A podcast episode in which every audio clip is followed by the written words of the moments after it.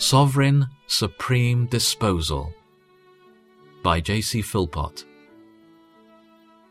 And God placed all things under his feet, and appointed him to be head over everything. Ephesians 1:22. How vast, how numerous, how complicated are the various events and circumstances which attend the Christian here below as he travels onward to his heavenly home. But if all things are put under Jesus' feet, then there cannot be a single circumstance over which he has not supreme control. Everything in providence and everything in grace are alike subject to his disposal.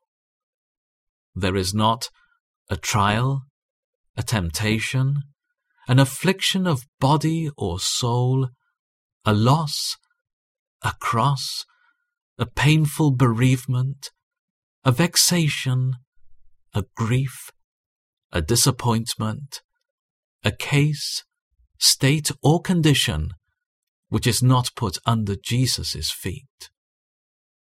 He has sovereign, supreme disposal over all events and circumstances.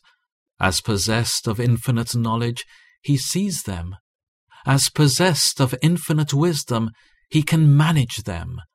And as possessed of infinite power, he can dispose and direct them for our good and his own glory. How much trouble and anxiety would we save ourselves could we firmly believe, realize, and act on this?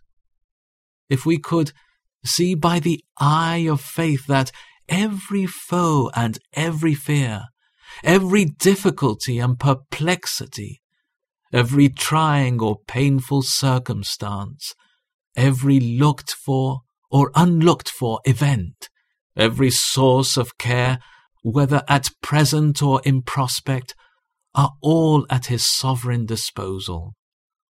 What a load of anxiety and care would be often taken off our shoulders.